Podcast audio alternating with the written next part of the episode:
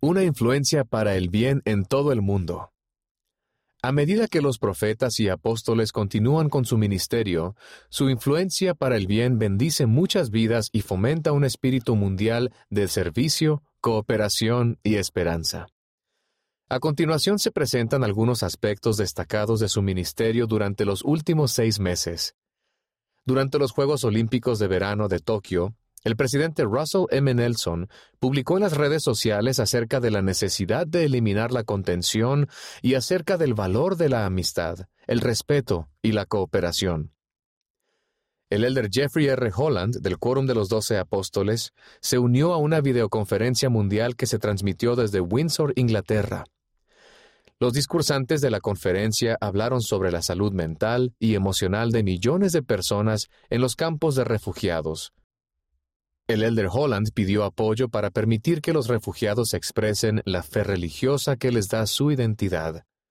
La hermana Sharon Eubank, primera consejera de la Presidencia General de la Sociedad de Socorro y presidenta de Latter-day Saint Charities, también participó en la conferencia. El elder Quinton L. Cook, del Quórum de los Doce Apóstoles, habló en un consejo sobre cooperación interreligiosa que se llevó a cabo en la Universidad Notre Dame, en Indiana, Estados Unidos.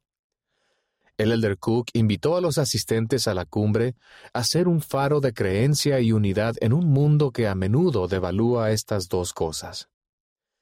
El elder Ronald A. Rasband del Quórum de los Doce Apóstoles habló en el foro interreligioso G20 que se celebró en Bolonia, Italia. Las naciones del G20 conforman las 20 economías más importantes del mundo. Cuando se concede a la religión la libertad de florecer, los creyentes de todas partes llevan a cabo actos de servicio sencillos y a veces heroicos, dijo el elder Rasband.